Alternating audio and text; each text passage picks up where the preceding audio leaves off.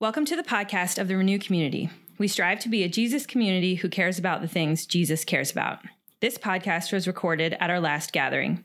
Teaching like this is how we worship together every other week. We look to the scriptures seeking to become more like Christ. We're glad you're listening. Well, good morning, Renew. Happy Advent to you. You know, in this Advent season, we've been exploring this idea of reorientation and what reorientation looks like, right? Reoriented hope, reoriented joy. This morning, we're going to look at reoriented peace, and then, of course, reoriented love.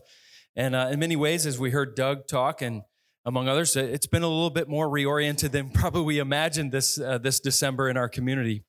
But when we think about this idea of the prefix of re, when we think about the Christian story, there's a lot of re, isn't there? Redemption and reunion and reconciliation, restoral, res- restoration, and of course, renewal when we think about the name of our own church here, Renew. And that little prefix re, right, if you think about it, it means to start again after a long pause or to return to something that was uh, of original intent. Now, this idea of redemption and renewal and reconciliation runs deep in our bones, doesn't it? It's why we weep at a movie. It's why when we don't receive it in our own lives, why it hurts and wounds us. It's hardwired into us, this idea of re, reorientation. And so this has been, let's be honest, a very disorienting season. And it makes our heart long for this kind of re working in us and through us. You know, in week one of, of Advent, Ben helped us explore this idea of reoriented hope, and he had us focus on the word behold. What does it mean to behold? That hope is always rooted in memory, and it's where we're waiting for God to do as he promised. And then last week, Cindy talked, uh, uh, uh, led us in exploring this idea of reoriented joy, where she said the most spiritual thing that we can do is to actually choose and that Jesus chose joy instead of sorrow for the joy set before him, and that we too can choose joy regardless of circumstances. So this morning, I want us to look at what does it mean for reoriented peace. So just as we get started, I want to put this question up on the screen, and I just want you to turn to the person next to you just for about 60 seconds. Don't overthink it. Just what's the first thing that comes to your mind when you think of peace? All right? Ready? Go. All right. Now that you've got this idea of peace in your mind, I want us to, to, to think about, you know, we've talked over the last several years about Advent. That Advent is a season where we stand on our tiptoes as Christians, right? That there's this, this waiting, this anticipation that we have. And but if can we just be honest for a moment, knowing that the last two years we've been exhausted enough that maybe even standing on our tiptoes is too much. For many people in this season, hope has been dashed, peace, uh, joy has been absent, peace seems non existent, and it's for many people been replaced by fear and worry and violence, and love seems to have gone AWOL. Just last month, I was reading about a Southwest flight attendant who was hospitalized after she was assaulted on a flight for asking someone to put their mask on. And just yesterday was reading another article about a Delta flight going from DC to LAX that was rerouted because there was a, a violent drunk passenger who had to be strapped down. Um, and the, even the, the flight attendant calling over the mask for able-bodied men to join in the back of the uh, of the of the plane. Violence and crime and homicides in large cities are up. Rudeness to the service industry is up. Even the name of one of the most popular messaging apps among middle school and high school students is called Discord. so I want to ask you a couple more reflection questions here. What does peace feel like for you? When you've really felt peace, what did that feel like viscerally, physically in your body? Who are the most peaceful people that you know? Where's their lack of peace in your life? And what could peace practically and specifically look like if you were to fully embrace it as God intended? I was uh, reading recently about studies about the pain points of anxiety in people's lives. And among middle school and high school students, these were the main questions that dominated their thinking week by week, according to this study. How do I manage my anxiety better? How do I stay safe at school? How do I avoid being made fun of or bullied on social media? What will I do with all this FOMO? For singles, it was Will I ever find someone? What's wrong with me? Who will take care of me when I become sick or I become old? For adults, will my business survive in all this uncertainty? What will we do if I lose my job?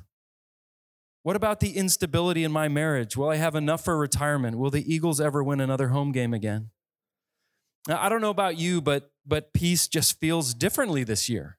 I mean, we drive around and see peace plastered over people's uh, door frame, or we see those little red and green uh, banners staked in the ground that say peace. But a friend of mine asked me recently, is it even possible? You know, this fall, Megan and I celebrated uh, 20 years of marriage. Um, but I don't know if you know this or not, but I also have a longtime roommate, even long before I've known Megan. Uh, and the truth is, I, I, uh, I really can't stand this roommate. um, no matter how many times I tell this roommate to leave or move out, or no matter how many, no matter how many times I kick this roommate out, this roommate moves right back in. And there are many times that I haven't really known what to do about it, and this roommate's name is anxiety.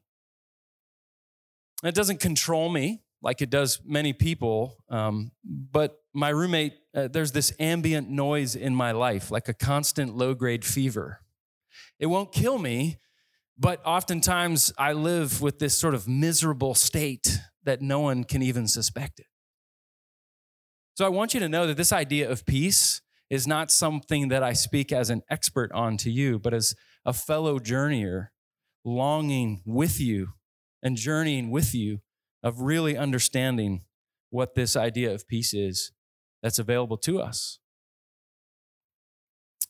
Um, theologian, uh, there's a guy named Walter Brueggemann, and he talked about, he's an Old Testament scholar, and one of the things that he talked about is this paradigm that exists throughout the Old Testament, what he calls orienta- uh, orientation, disorientation, reorientation. He said the people of God, they had a pretty good orientation. They understood what was going on and then completely disoriented, they're thrown into slavery, you know, in Egypt. And then God reorients them by rescuing them and taking them into the promised land. This overarching paradigm, this mo- these three movements that exist. But he said that's also our own lives too, that there's a sense of orientation where we feel like we have kind of figured some things out, you know, pre 2020.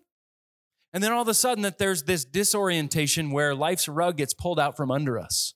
It's just a scary, lonely, harrowing time. But there's this reorientation where we realize that God has lifted us up out of the pit and we're in a new place, which gives us gratitude and awareness of what God is doing. Now, for many of us, we're still feeling like we're in that disorientation and wondering when will God reorient us in a new way. That's what we feel in our bones globally. Of course, we've, we've been around church uh, for several Advents, and if we've been at church and aware this morning, already we've heard twice the, the, the idea, the, the passage of Isaiah 9, Isaiah 9 6. And so, just for, for reinforcement, I'm going to read it a third time here this morning. For to us a child is born, to us a son is given, and the government will be on his shoulders, and he will be called Wonderful Counselor mighty God, everlasting Father, Prince of Peace. Of the greatness of his government and peace, there will be no end. And he will reign on David's throne and over his kingdom, establishing and upholding it with justice and righteousness from that time on and forever. And the zeal of the Lord Almighty will accomplish this.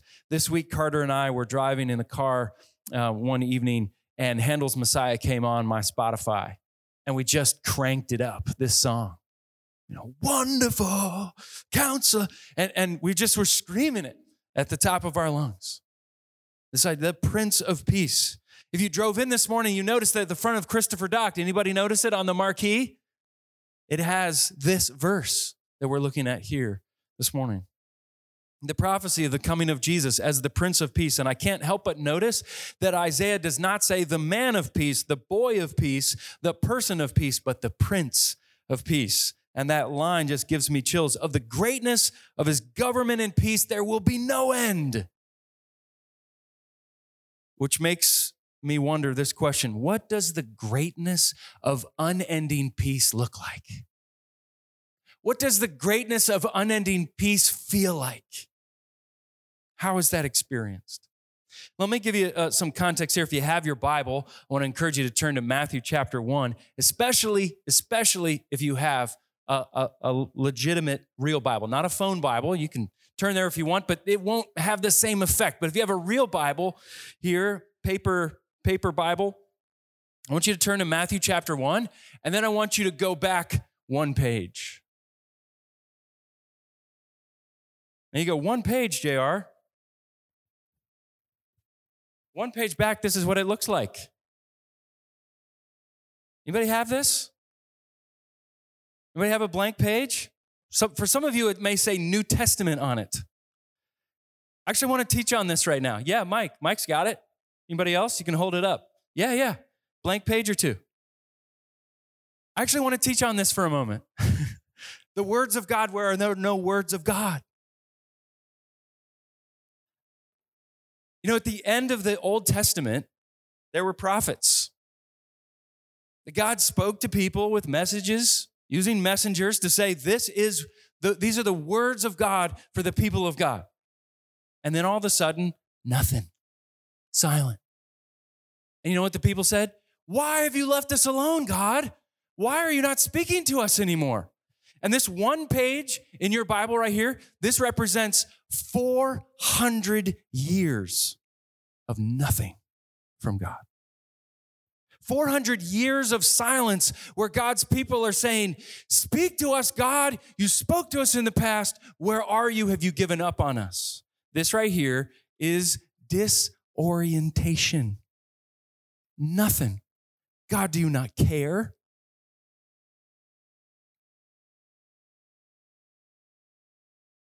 And then all of a sudden, boom, Matthew 1 starts. All of a sudden, in the midst of 400 years of silence, the New Testament starts. You see, in the first century, there were 27 years of something called Pax Romana. Maybe you remember that from history class in high school. Roman peace. There were no wars. There, were, there was relative uh, peace and prosperity that happened. But here's the deal when we hear Pax Romana, we have to put an asterisk next to it because it was only peaceful for the Jews living under Roman oppression if they submitted to their oppressive rule. And this included Herod.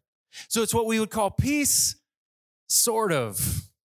Peace if you stay in line and don't do anything. And the moment you step out, there will be violence. And there's all sorts of things from a Jewish historian by the name of Josephus that talked about little tiny pushbacks that the Jews would have around the temple area. They'd pick up and they threw a rock at a Roman soldier, and then Herod would come and wipe out thousands of people just to make a point. Don't you ever do that again.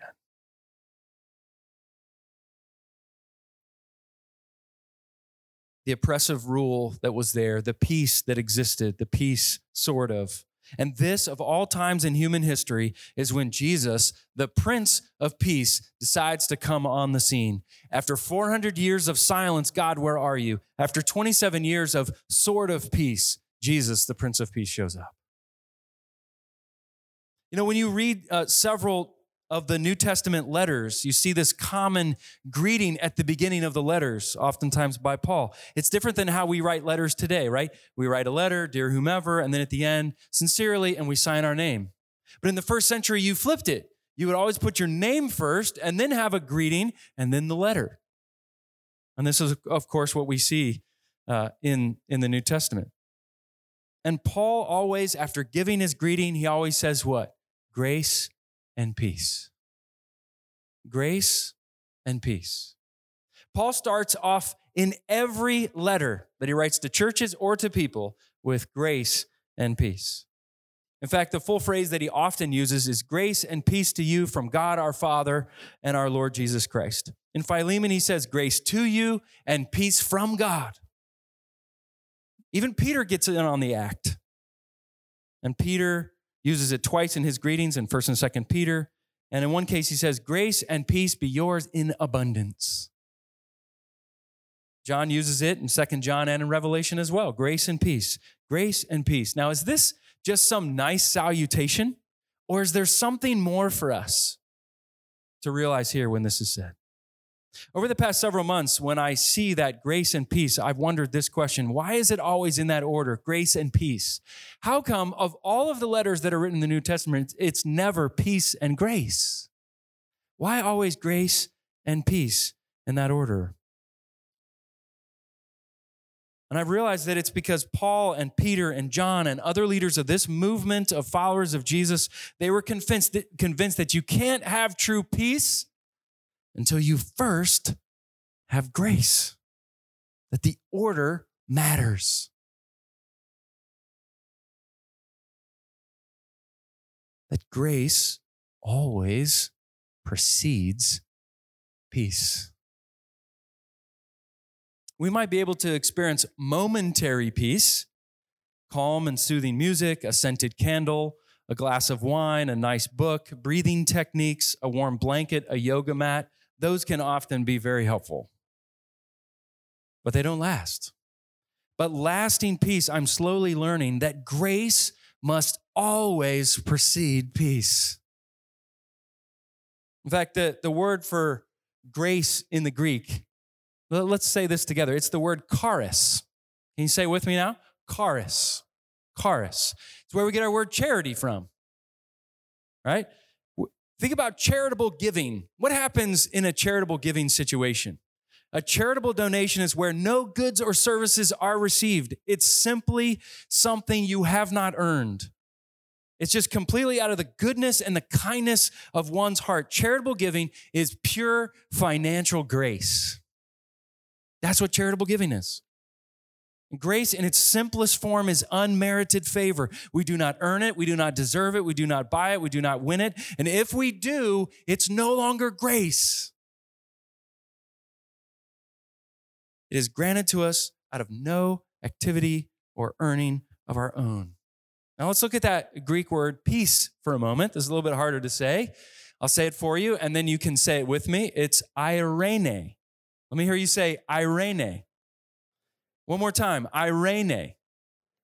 Eirene. So, of course, we, you know, easy translation on that, of course, is peace, but also this idea of oneness or quietness, rest, to join. And I love my favorite definition of Eirene is this to tie together into one whole. Two pieces of yarn tied together into one, Eirene. Now, we don't grow in peace as Jesus gives us this idea of peace by just trying harder and willing ourselves. I'm just going to be more peaceful today. I'm going to be more peaceful today. It's not how it works. It's actually counterproductive and counterintuitive. We grow in peace not by trying harder, but by giving up. By giving up and allowing grace to wash over us first. Peter, Paul, John, they all knew this truth that grace always precedes peace. It's charis always before Eirene. And this is true in our relationships with our family members and our coworkers and our friends and our neighbors. And it's true in our relationship with God, and it's true, certainly true with ourselves as well. You know, a few days before uh, Thanksgiving, I had an acquaintance, not a friend really, but we're Facebook friends, whatever that word Facebook friends means these days. He, he sent me a private message about his relationship with his brother. And I happen to know his brother as well from a context in our community from a few years ago. I've not been in touch with his brother for a handful of years. I may bump into him at the grocery store every now and then. But this man, I'll call him Carl, told me that he and his brother rarely speak now. And their lives have grown apart largely because of some lifestyle choices that Carl has made. And this has caused a rift in his family. And his, uh, his direct message to me was this He said, Hey, JR, I'm just wondering if you had any insight to offer on how to have a relationship with family that is so far removed from reality right now that it almost seems pointless. What should I do? And I just sat on that for, for a day. I wasn't quite sure how to respond. I, I don't know all the context. I haven't heard from Carl or his brother in a long time. And all of a sudden, he just emails, you know, contacts me out of the blue via Facebook. And as I thought about it, and I and I emailed uh, or I sent back this message. I said, "Thanks for your message." I said, "I'm not privy to a lot of the specific context here, and I haven't been in touch with your brother in a while, so I'm not sure how helpful my advice can actually be to you specifically. But I would say this to anyone looking to reconcile with friends or family: forgiveness, reconciliation, confession, repentance, patience, humility, submission, grace. That's the lifeblood of healthy relationships. I'm not trying to be trite here, I'm trying to be true. Oftentimes, this means that we have to live with the go first principle. We always want other, the other person to go first, and in this case, of course, you would want that to be your brother. But we have to draw on our courage and exhibit humility to go first, to be the one to bring it up and try to make it right, to say it, to initiate, to say, I'm sorry, to forgive, even when it's not deserved. That's the advice I would give to you. Hope it helps. Grace and peace, JR. Grace always precedes peace. In fact, if you've ever received an email from me, you've probably seen me sign off my emails as Grace and Peace, JR. This is not to sound super spiritual. It's not some throwaway schmaltzy email ending. That's not the intent. It's to remind the recipient and more importantly, myself, that this is the reality of how it works. Grace always precedes peace. And since I write several emails a day and that's how I sign it off, it's actually a very common reminder throughout my day that grace always precedes peace.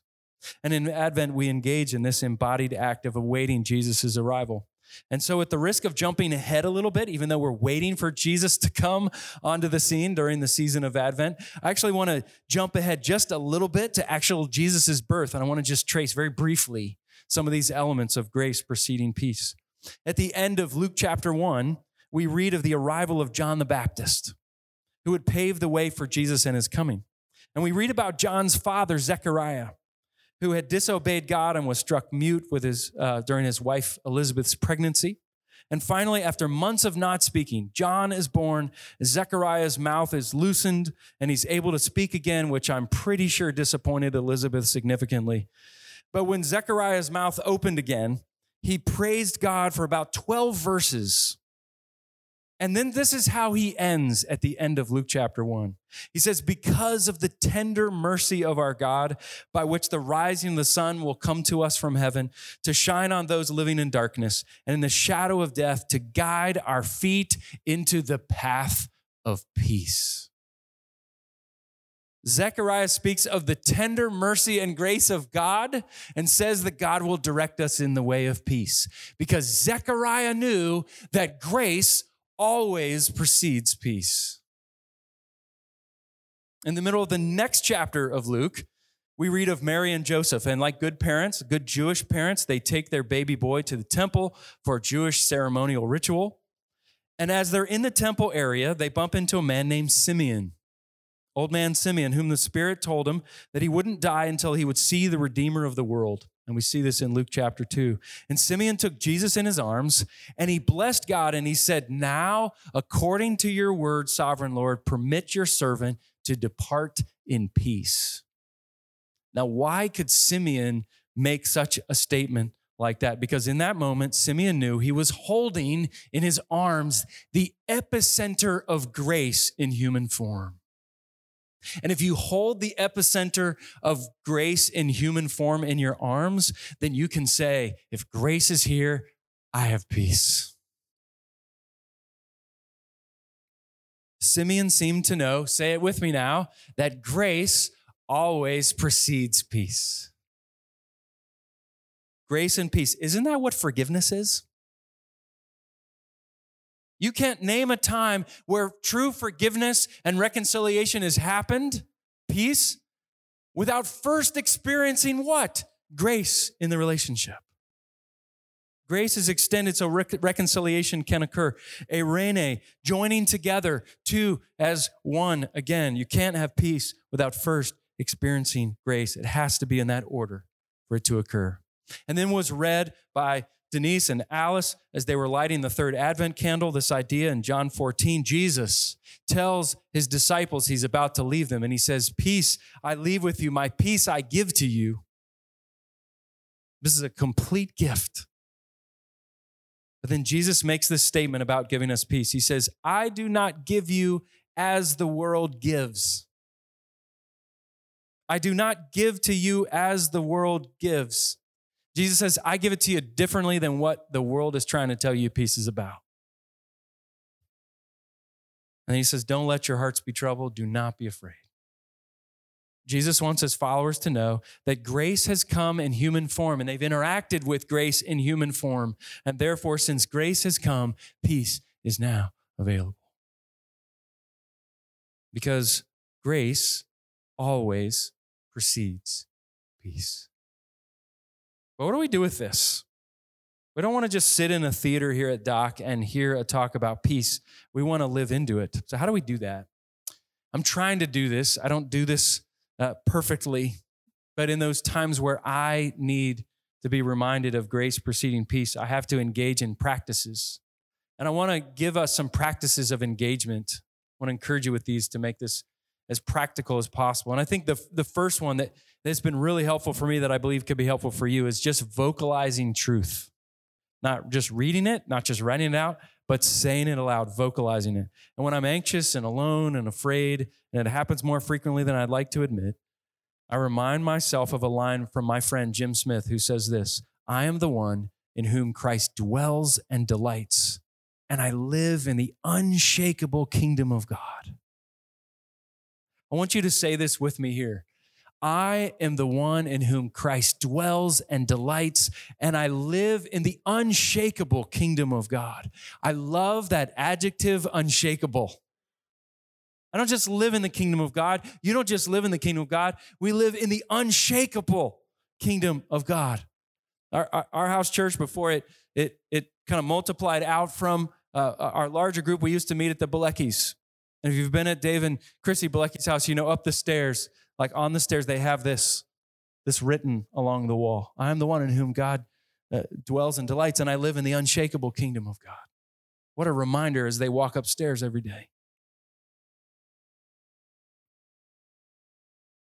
Maybe in addition to this statement, it means memorizing some scripture and then saying that out loud to yourself or to others as you're in the car, to your family before they leave for school. Another exercise of practice of engagement that's been helpful is to engage in some reflection questions of filling in the blank. And here's a here's a picture from my from my notebook too. Next slide. Jesus died so I don't have to blank anymore. What is your blank? Jesus died so I don't have to blank anymore. And Christ set us free so that we can stop blanking.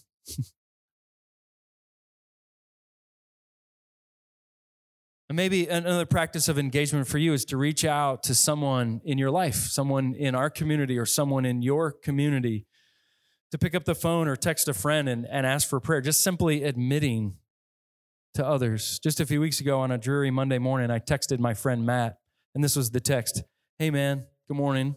Can you pray for me specifically this week? I'm feeling overwhelmed, flat, and insecure for some reason this morning. I'm fully aware of my shortcomings at the moment and I feel weighed down by it all. Thanks. Just to know that Matt was lifting me up in prayer that week helps. Maybe you need to reach out to someone and say, I'm not doing well today. Remind me what is true. I need peace. Will you pray? Will you speak what is true to me? Because I'm having a hard time hearing what's true. Charis, then Eirene. The whole point of Jesus' arrival on earth, the whole point of Advent is wrapping, is wrapped up in this. Charis, then Eirene. Peace, a joining together, together cannot happen between God and people without grace, grace that comes in the form of a little baby that we did not deserve. Uh, let, me, let me end, land the plane by saying this long lasting peace came not in a soft, soothing instrumental music playlist, but in loud shouts of praise of angels announcing world shattering news to unsuspected shepherds. Peace is not found when we're wrapped up in a warm blanket on the couch, but in who was wrapped up in strips of linen in a urine infested cave. Peace is not found on a yoga mat, but in a manger. Peace is not found in a back massage appointment, but in the compassionate touch of a God who became human like us. Peace is not found in lighting a scented candle, but in experiencing the reality of the light of the world according to the one who ascended on the throne. Peace is not found in dozing off for a nap, but in waking up to realize that grace is accessible to you, yes, you, and also to me. And this kind of peace is scandalous because it's preceded by grace, which is even more scandalous than that because we don't expect it. It's where we can say, Cheer up, you're worse off than you thought. When we truly understand grace, that becomes a reality for us. And this grace is accessible to anyone who wants that gift. And the wonderful thing about grace is that it, what comes right after it peace. Do we experience perfect peace all the time? No. We live in our broken states as humans. It's a constant warm, fuzzy feeling? No. But it's there. And as Philip, Philip Yancey says, grace is always lurking on the edges. And if that's true, then I picture, I picture, I picture grace like this lurking on the edges, and I picture peace just with his, his or her hand on the shoulder of grace, peering over Grace's shoulder as well. Because they're close. They're close by. And I'm learning that this grace and peace reality requires faith on our part to step into it. And it's what we wait for. It's when Advent is at its best. So let me hear you say what together with me what Advent reminds us of that grace always precedes peace. Charis then eirene. And the role of the church is to experience this grace preceding peace reality and then turning around and embodying, expressing, and proclaiming this grace preceding peace reality to other people.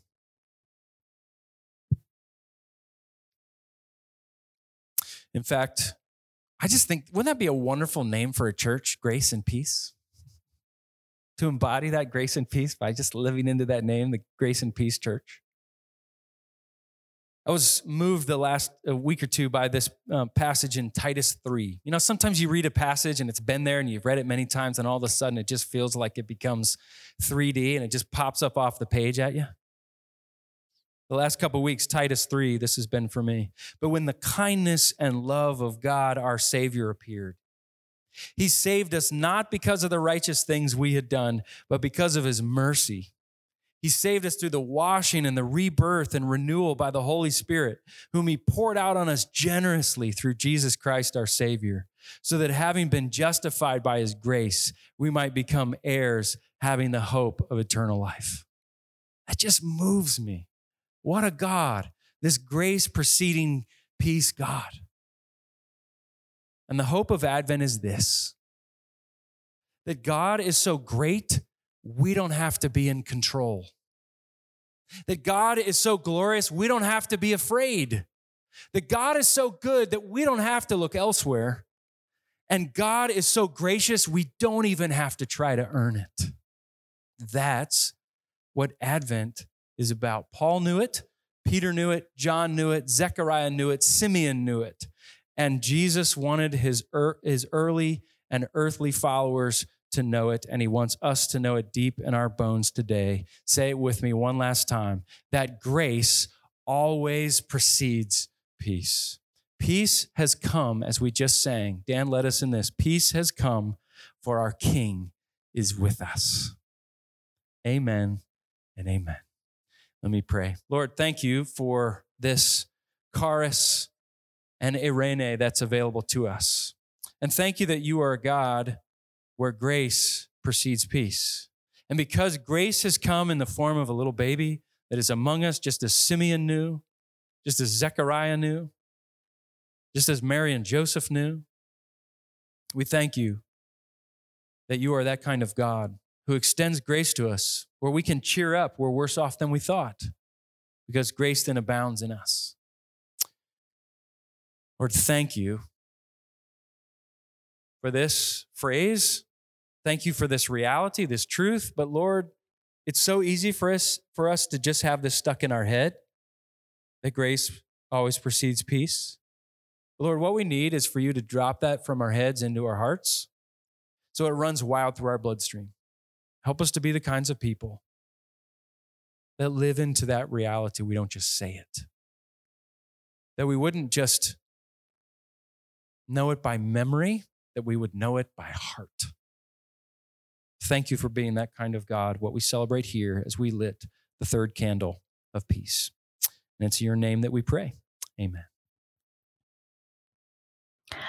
Welcome to the podcast of the Renew community. We strive to be a Jesus community who cares about the things Jesus cares about. As we adapt in this season of pandemic, we are meeting in our house churches, in person and online, as a primary space for worship, formation, connection, and encouragement. Teachings like this are one way we engage with Scripture, seeking to become more like Christ. These teaching podcasts also serve as a conversation starter for deeper engagement at house church. We're glad you're listening.